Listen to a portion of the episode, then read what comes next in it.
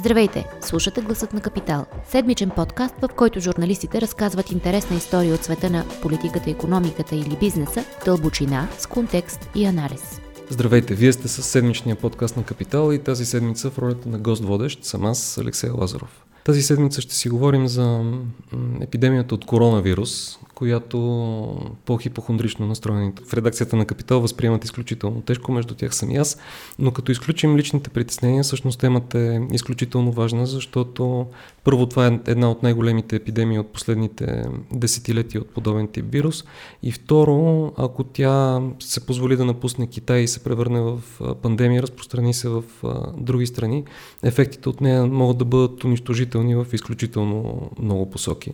Така че тази седмица ние нямахме никакви колебания какво да сложим на корицата на капитал. Темата е изключително важна и има толкова много ъгли, че дори ние се ограничихме кои да напишем този път в във вестника. Една от темите, които пропуснахме е доколко подготвена е България, защото смятаме, че на етапа този въпрос не седи толкова не е толкова важен, защото всички усилия са насочени към това да се ограничи епидемията в Китай и всички стискаме палци тия усилия да се окажат а, успешни. Но като изключим човешката част на това нещо, което е свързано с вече десетки хиляди трагедии, като изключим героичните истории за лекари и доброволци, които помагат на болните в най-засегнатата китайска провинция да се справят по, по-лесно. Историята има и още няколко ъгъла и днес сме тук заедно с а, Диана Димитров и Ани Коджа с които да си говорим по два от важните ъгли в темата. Единия за економическите последствия от цялата епидемия и, не дай Боже, пандемия, а другия за това доколко света е подготвен или по-скоро колко не е подготвен и какво трябва да направи през следващите години, за да може следващата подобна епидемия или пандемия да не го завари толкова неподготвен. Аз предлагам да почнем от какви са рисковете за световната економика и щетите, които може да очакваме. Рисковете са толкова много, че е трудно да бъдат изброени, а в същото време е изключително трудно да говорим за точни щети, поне в цифри, тъй като повечето економисти и експерти в момента едновременно се опитват и да успокоят пазарите, за да не стане пазарна паника, и в същото време ги е страх заради собствената им репутация да правят истински тежки прогнози, тъй като никой не знае колко време ще продължи епидемията и колко време ще влияе на пазари. Това, което е важно да запомним, е, че Китай е втората най-голяма економика в света, са като китайското БВП е нещо типа на 20% от световното. И това означава, че когато блокираш 400 милиона души, колкото са горе-долу блокираните от карантината в Китай, и тези работници не могат да стигнат до фабриките си, това има може да има домино ефект върху цялата глобална економика, защото веригите на снабдяването на целия свят минават през Китай и през нейните фабрики. Най-засегнатите сектори в момента от това са автомобилния, тъй като в Ухан включително има фабрики за важни за, за автомобилната индустрия. А, мисля, че за Европа става дума за Нисан, за Рено.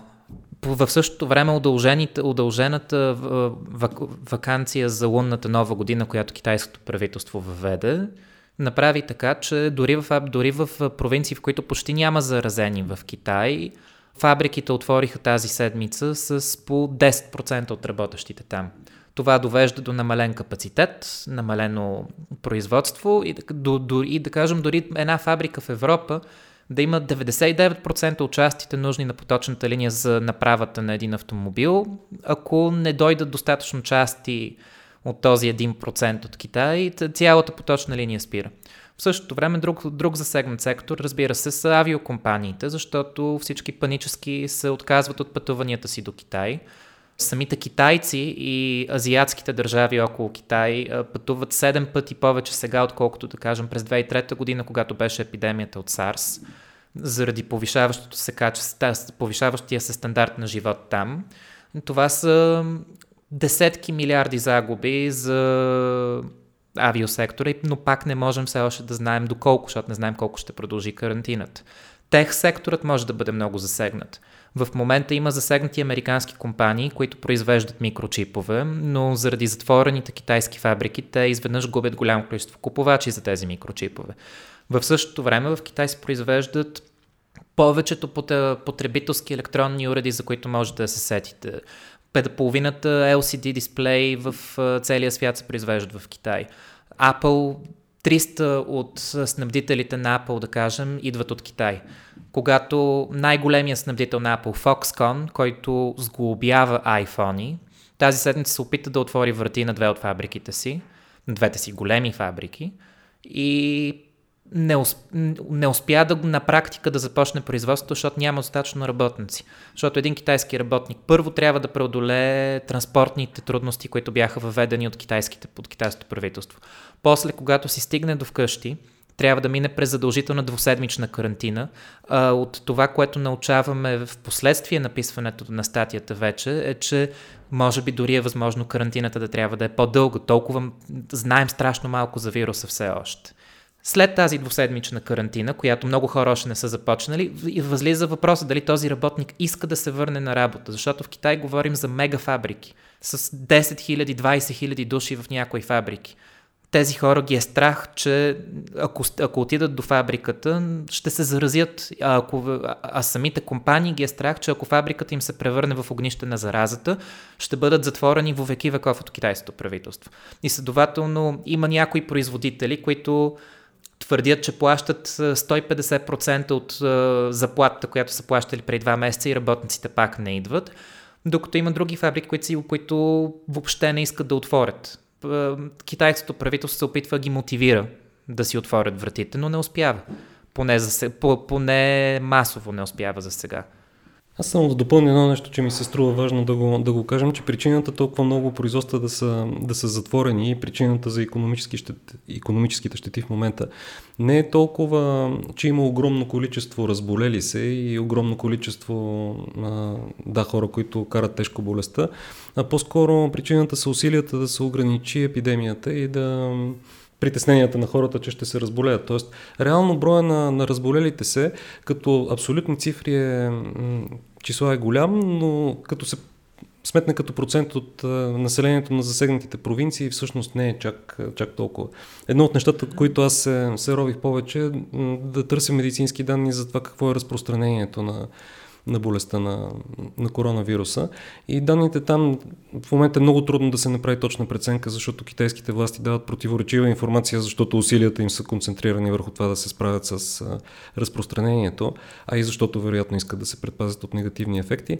Но една от най-негативните оценки беше, че може да очакваме заразяване на, на 5% от населението в провинцията около град Охан, която 5% нали, ако го сметнем като а, 5% от а, близо 60 милиона, колкото е населението на, на провинцията, звучи много, но все пак 5% не е кой знае какво. От тези 5%, 60% ще прекарат болестта, вероятно без никакви или с много леки симптоми и само 40 от оставащите 40-20% ще имат сравнително м- тежки симптоми, а 20% ще имат нужда от болнично лечение. Тоест ситуацията не е чак толкова тежка, колкото може да изглежда на по хипохондрично настроените хора. Да, но когато си говорим за економика, паниката и психологията са по-важни от реалните ефекти на болестта. По същия начин може да се каже, че фондовите пазари дори не, не оценяват болестта достатъчно, тъй като те имаха корекции в края на януари и началото на февруари, тази седмица ги успяха да наваксат загубите което няма реално отражение с какво се, с, спрямо какво се случва с самата болест. Е, да кажем, днес научихме за 200 нови смъртни случаи, почти 16 000 нови заразени което най-вероятно ще повлияе отрицателно на пазарите до следващата новина, че може би брой, новият брой заразени са стабилизирани. Да, но причината беше по-скоро, че китайските власти смениха методиката, по която съобщават броя на заразените, че вече казват не само доказани в лабораторията случаи, но и такива, за които симптомите показват, че, че това е коронавирусът. Но за паниката си абсолютно прав.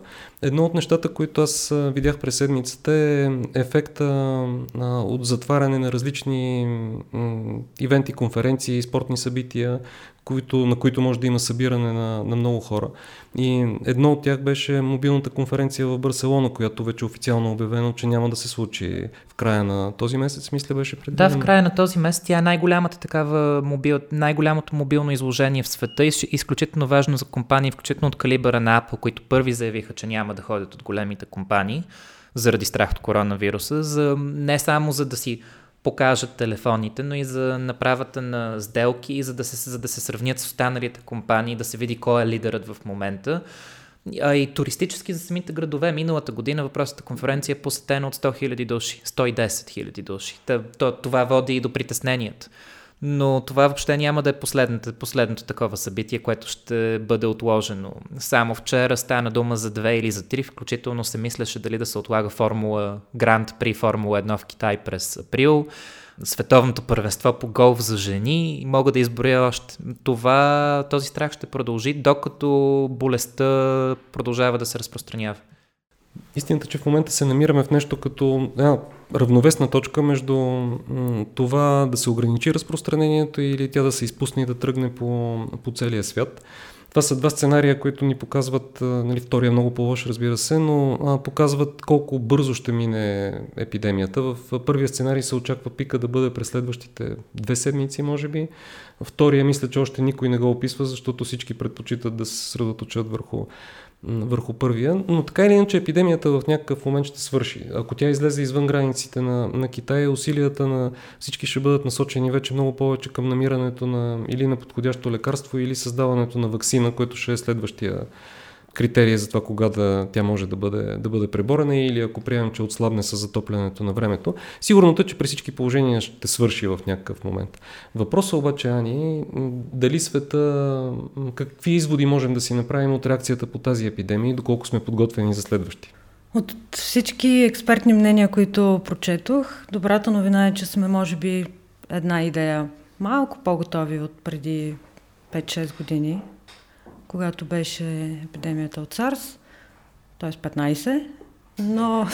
17 даже, да. 17, но сме много, много, много, много неподготвени и всъщност изключително уязвими от а, бъдещи големи и много по-страшни епидемии, които, за съжаление, учените смятат, че неизбежно ще се случат и то в скоро време.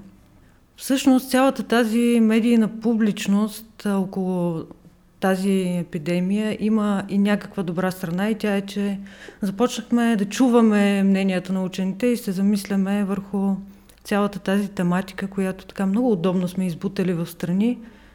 Някак опасността от пандемии е много сравнима с а, климатичната криза и всичко, което се случва в природата и ние някак сме се превърнали в доста арогантни същества и Вярваме, че като сме постигнали толкова голям напредък в технологиите и науката, сякаш сме неуязвими, но всъщност истината е, че както климата, така и тези древни малки същества, бактериите и вирусите могат да ни съборят и, и да ни убият и да унищожат огромна част от всички наши постижения, економически, научни, технически и всякакви и да направят доста сериозен трус въобще в социалния ни живот и цялата структура на обществото. На мен ми направи впечатление един цитат от текста, който ти беше написала, от а, един човек, който сравняваше подготовката на хората за борба с а, епидемии и пандемии с а, подготовката за война. Той казваше, че mm-hmm. това, което mm-hmm. ние правим в момента е все едно, когато очакваме атака от някаква друга държава, те първа да започнем да събираме армия, да инвестираме в Точно разработване така, да. на, на оръжия, а не да сме подготвени предварително. И всъщност това, което трябва да правим с точно момента така, е да се подготвяме за следващите пандемии. За съжаление, всичко това минава през един много прост и доста сложен същевременно процес, а именно осъзнаването на целия проблем и неговия мащаб. И явно до сега не сме могли да го направим. Ето сега е една чудесна възможност да наистина да осъзнаем колко, колко много страшни могат да станат нещата и да вземем някакви превентивни мерки. Лошото е, че също както промяната в климата, а, могат да се направят страшно много неща, но именно това, че са страшно много, някак затруднява целият процес и освен това е ужасно скъпо.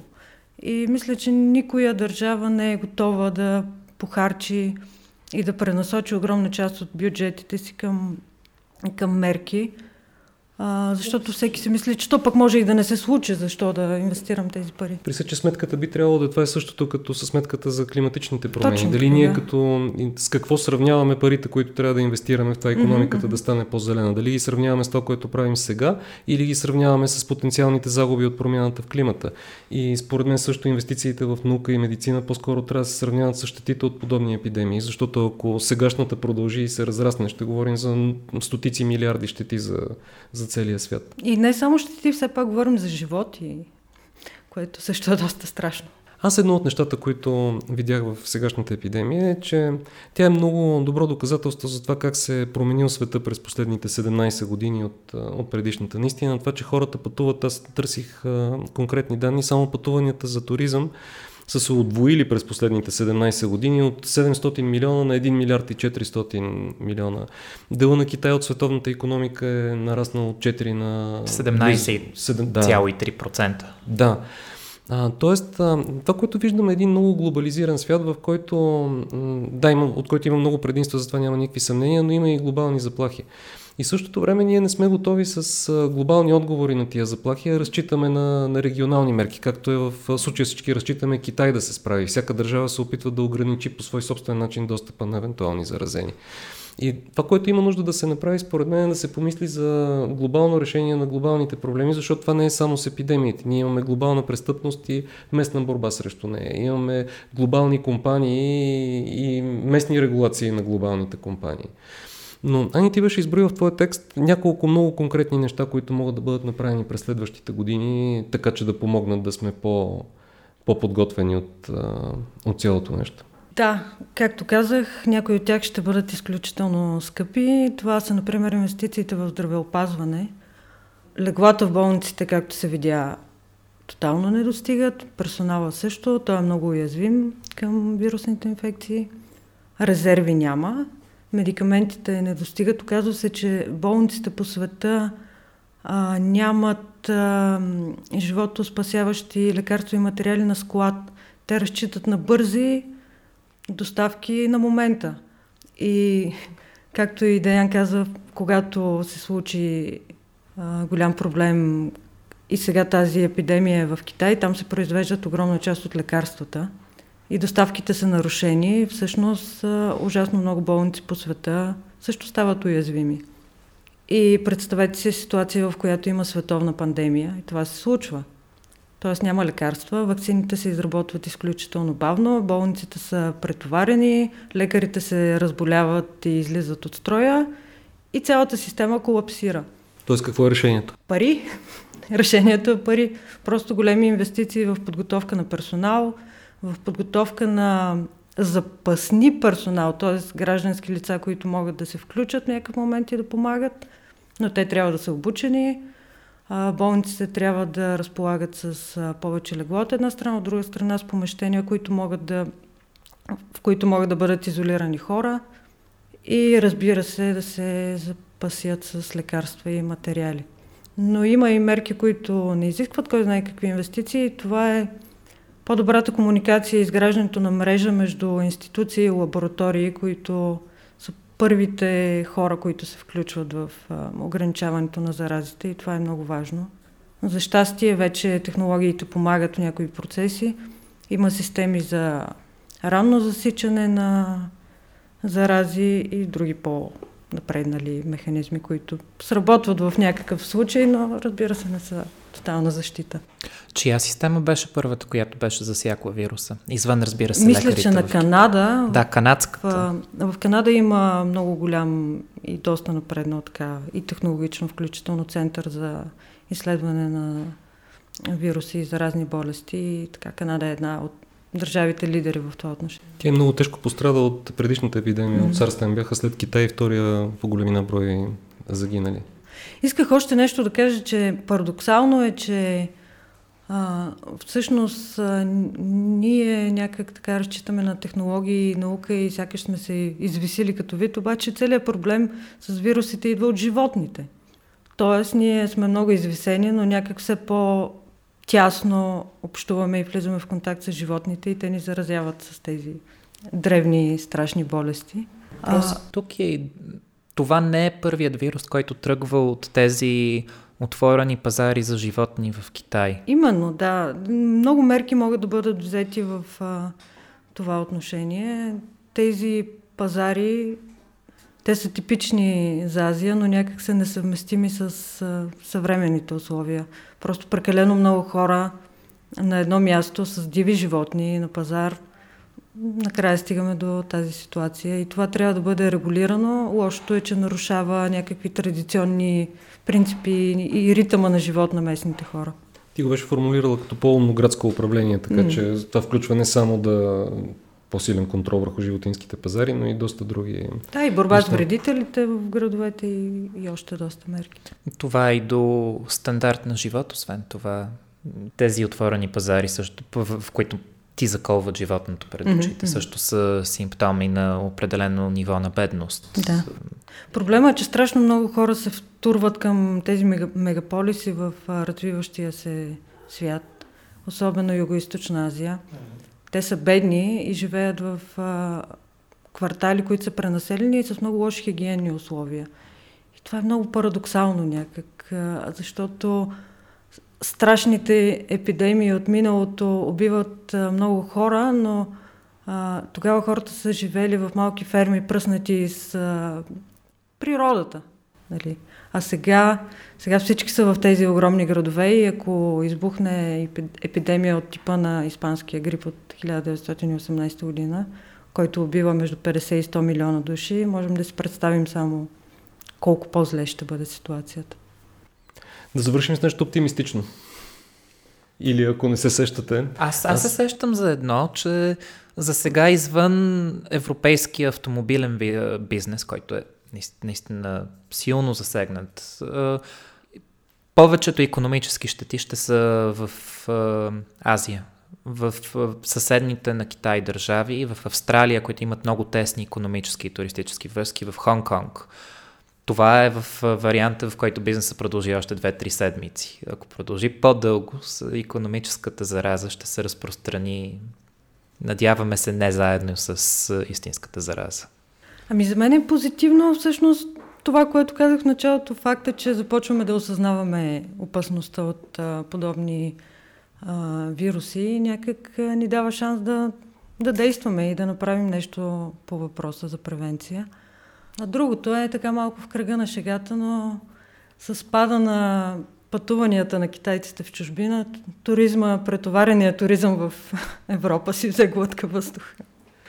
Аз едно от положителните неща, които видях, беше от една жена от китайка от Сингапур, която беше написала, че много дълго време се е притеснявала от, от коронавируса, но в крайна сметка, когато е видяла първите данни, че хората, които са живеят здравословно, хранят се добре, спортуват, наспиват се, имат положително отношение към живота, по-скоро карат болестта изключително леко.